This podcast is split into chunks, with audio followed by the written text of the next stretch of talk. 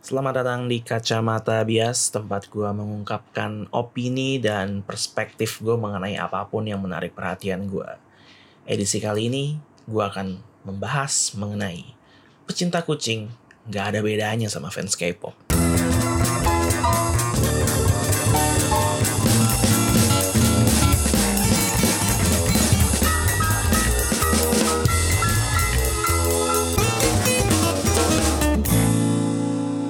Sebelum berbicara lebih lanjut, gue mau bilang dulu bahwa gue juga merupakan seorang K-popers. Gue merupakan penggemar K-pop. Gue bisa bilang bahwa musisi gue yang paling gue favoritkan dari dulu sampai sekarang adalah Cien Blue. Gue juga suka banget sama G-Friend. Gue nonton Running Man secara rutin dan lain-lain. Jadi gue juga merupakan seorang penggemar K-pop. Terus kenapa gue kasih judul seperti itu? Ya ini clickbait. clickbait aja. Karena memang penggemar K-pop saat ini cenderung menjadi salah satu pihak yang mudah untuk dipancing memang. Itu gue akui. Uh, dan gue juga sempat berada dalam fase itu.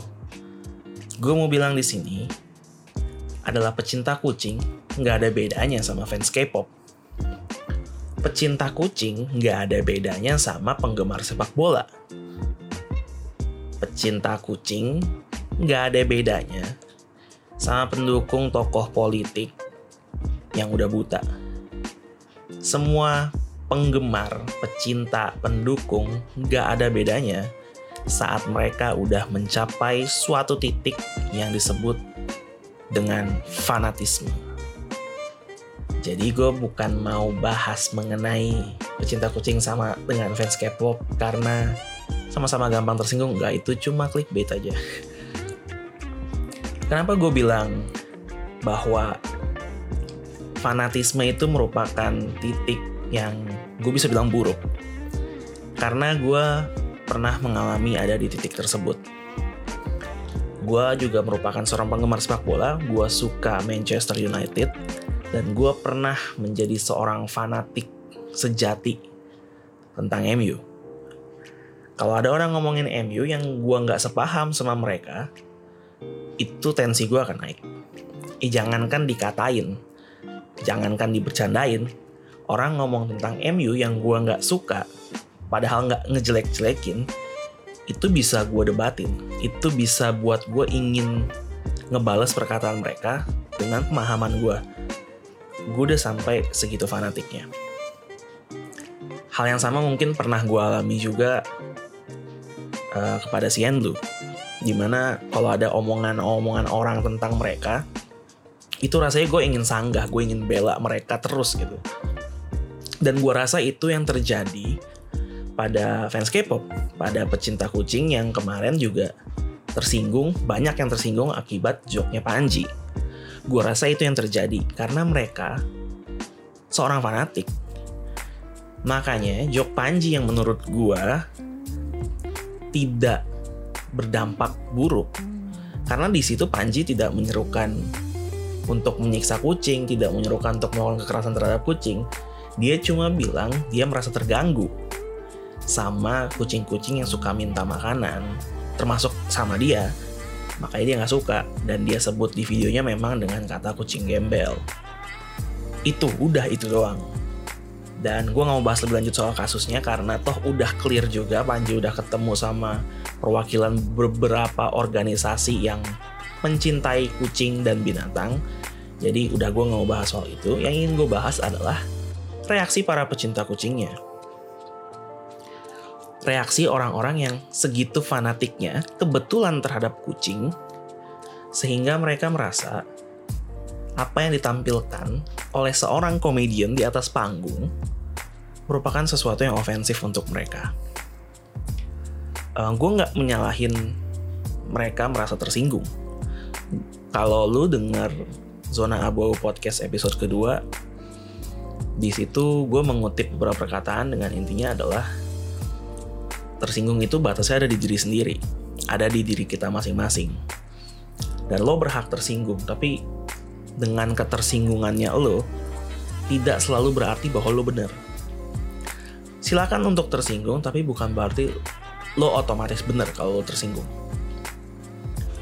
jadi gue memahami sih sebenarnya saking cintanya mereka terhadap kucing terhadap K-pop terhadap klub bola terhadap calon presiden pilihan mereka apa pun yang tidak sesuai dari orang lain tentang junjungan mereka masing-masing rasanya ingin didebat dan menurut gua ini bukan merupakan suatu tahapan yang sehat hidup kita akan capek percaya deh, lu dengan menjadi seorang fanatik hidup lu nggak akan tentram.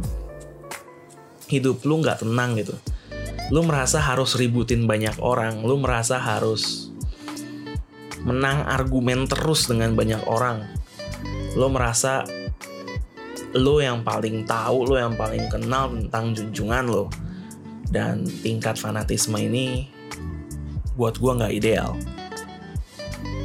Kita bisa tetap mencintai tetap menggemari dengan sepenuh hati tanpa harus di level fanatisme, tanpa harus menjadi seorang fanatik. Gua contoh lagi tentang Manchester United. Gue sampai saat ini masih mencintai Manchester United sepenuh hati gue. Gue selalu bilang Old Trafford itu stadionnya Manchester United merupakan tanah suci buat gue jadi kalau gue ke sana, ibaratnya pergi umroh. Gue selalu bilang seperti itu. Tapi gue nggak serta merta maki-maki orang. Gue nggak serta merta ngata-ngatain orang. Gue nggak langsung benci sama orang lain yang ngomongin tentang MU yang tidak sepaham sama gue. Itu. Dan itu gue terapkan ke semua hal lainnya. Dan hidup gue saat ini jauh lebih tenang, gue bisa lebih chill gue bisa lebih menikmati omongan orang lain salah satunya dalam bentuk jokes jokes-jokes tentang klub gue sendiri pun bisa gue nikmatin. Jokes tentang apa yang gue suka sekarang bisa gue nikmatin. Kalau ada orang yang bilang CN Blue band Korea favorit gue adalah sekumpulan cowok-cowok bermake up yang kebetulan bisa main musik gue nggak akan marah. Karena it's true mereka pakai makeup jadi gue nggak akan marah. Gue terima aja dan gue mungkin akan tertawa juga itu. Jadi kenapa lo harus jadi fanatik? Menurut gue itu tidak ada untungnya sama sekali. Uh, lo ngelihat orang lain yang tidak sependapat dengan lo yang mungkin punya pendapat lain soal apa yang di benak mereka merupakan yang terbaik ya biarin aja lah. Lu berhak untuk menggemari orang lain berhak untuk menggemari binatang berhak untuk menggemari benda-benda lain atau hal-hal lain tapi sewajarnya aja ingat Big Bang di lagunya Fantastic Baby yaitu mereka bilang wow Fantastic Baby bukan wow Fanatic Baby jadi cintailah segala sesuatunya sewajarnya aja. Jangan berlebihan, karena segala sesuatu yang berlebihan tidak akan pernah baik. Buat lo yang setuju maupun tidak setuju, gue menghargai pendapat kalian semua. Buat yang ingin menyampaikan ketidaksetujuan terhadap perkataan gue, silakan hubungi gue di Twitter maupun Instagram di account Royal Rumble ID. Gue spell R O Y A L R U M B L E I D Royal Rumble ID. Silakan gue open to discussion. Gue menerima dengan tangan terbuka feedback dari kalian yang ingin berdialog juga silakan aja. Silakan ungkapkan ketidaksetujuan kalian atau apa pun kepada gue, gue akan dengan senang hati membalas pesan-pesan dari kalian. Ini kacamata bias gue, mana kacamata lo?